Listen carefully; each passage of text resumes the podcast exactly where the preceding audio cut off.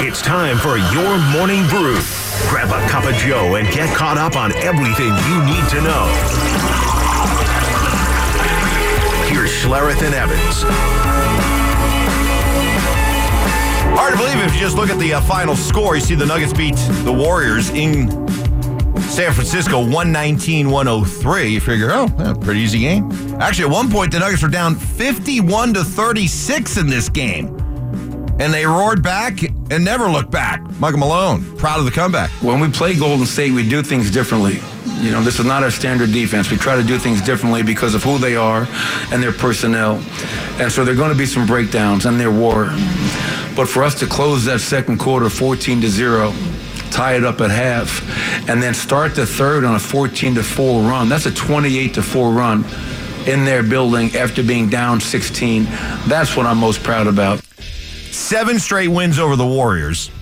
And that doesn't include a, a chunk of a playoff series. Seven straight wins over the Warriors. You- You're, you're seeing the Warriors' championship window, their, their dynasty. Yeah. is it's done. The Nuggets have ended it, and you can just tell that all it takes the moment the Nuggets just start to, to flex their muscles, you just tell Golden State has no answer, nothing.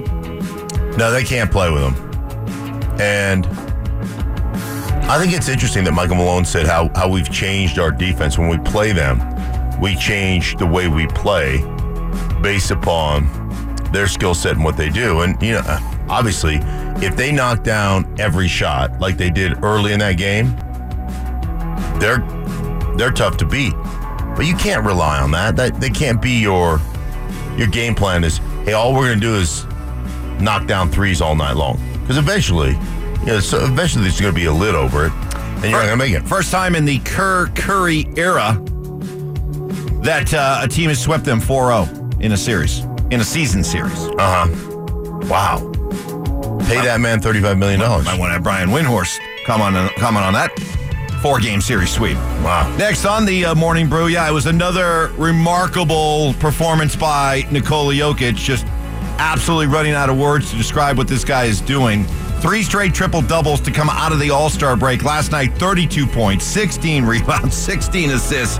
Just stupid. Steve Kerr, just what can you say? Obviously, Jokic was amazing. I mean, he just completely dominated that game um, and put us on our heels over and over again. And um, so, you know, again, they're the they're the champs for a reason. Um, they they took control of that game late second, and uh, it was a tough night for everybody. And we'll we'll bounce back.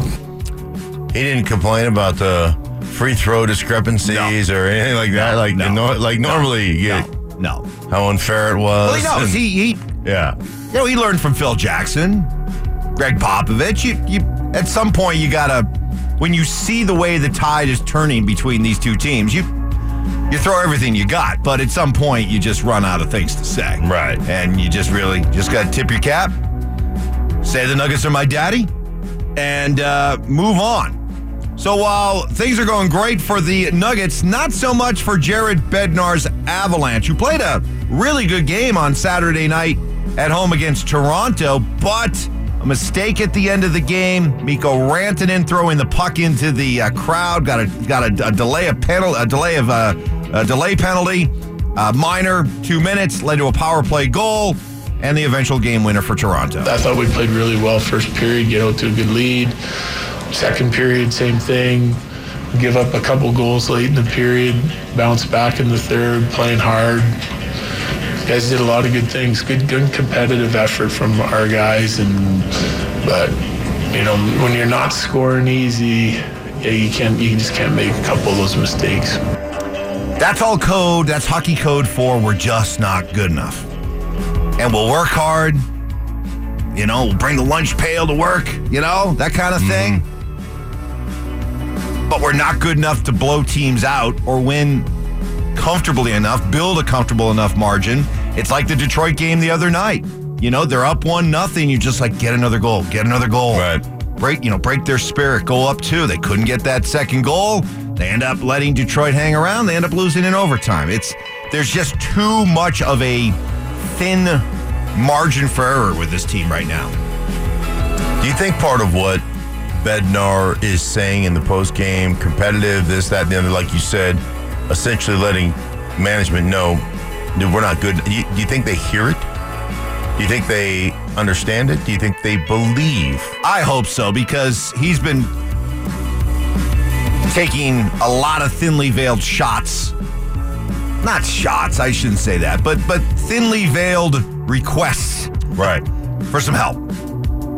And it's been going on for really all season. Mm-hmm. Good chunk of the season. Yeah. Uh, next on the Morning Brew, Russell Wilson on the Brandon Marshall, the former Bronco receiver, I Am Athlete podcast, talking about it, what his wishes are moving forward. I got more fire than ever, honestly, especially over the past two years of what I've gone through. Whether if it's in Denver or somewhere else, I, I hope it's in Denver. You know, I hope I get to finish there. I, I- I committed there. I wanted to be there.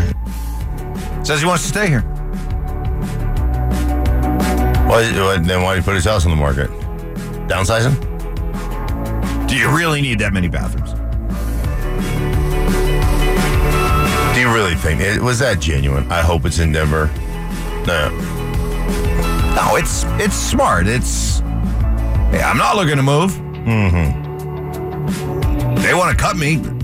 That's on them. Yeah. I don't want to leave Denver. I want to be here. And I, I, I genuinely think he would like to, to make it work here. But it's not going to happen. What do you think his relationship is with Sean Payton? Ooh. Uh, I I don't. That's a, I, I, I'm gonna have to throw that back to you. You you know more about the the dynamics in play at play here. Is there is there an understanding here, professionalism that hey, we, we just we don't mix. We're good. Shake hands, move on, or is there some genuine? I know Russ will use this as as fuel as any athlete would. But do you think he understands? Oh, I think he's. I think there's enough realism in there to understand that he did not play very well, or he has not played very well here in Denver. Last year, better than the year before, obviously, but. And I do believe there's some of that I'd like to make it work here in Denver because I'd like to prove that I can. But I think there is a maybe a personality match that or a lack of personality match between head coach and quarterback. And, and it's not the first time that's happened. It won't be the last time. Russ should not be. I would hope he's not too mad at, at Sean Payton. Sean did a lot for Russ this year. Sean did help rescue Russ's career. It- The numbers that he put up, the way that he played, has given him a chance that when he does get cut, to land with somebody, perhaps even as their starter. And Russ gets the lion's share of the credit, of course, but it's very clear that that Sean tried to coach to Russ's strengths this year. Right. Now the big debate is you'll you'll have plenty of Rusties out there who'll say, well, why can't you continue to do that? Well, that that that's not Sean's hump. That's hmm. not what you hired Sean for. You hired Sean to do and coach the way he wants to coach with the kind of quarterback he wants to coach. It's why you gave up so much. It's why you paid him. So you got to let him do it. But hey, he he did a lot to resuscitate Russ's career to make Russ still a pretty attractive commodity out there. So there shouldn't be too many hard feelings from from Russ towards Sean. No, I mean, I, I, I'm I'm with you. It does not it does not fit. The two personalities don't fit.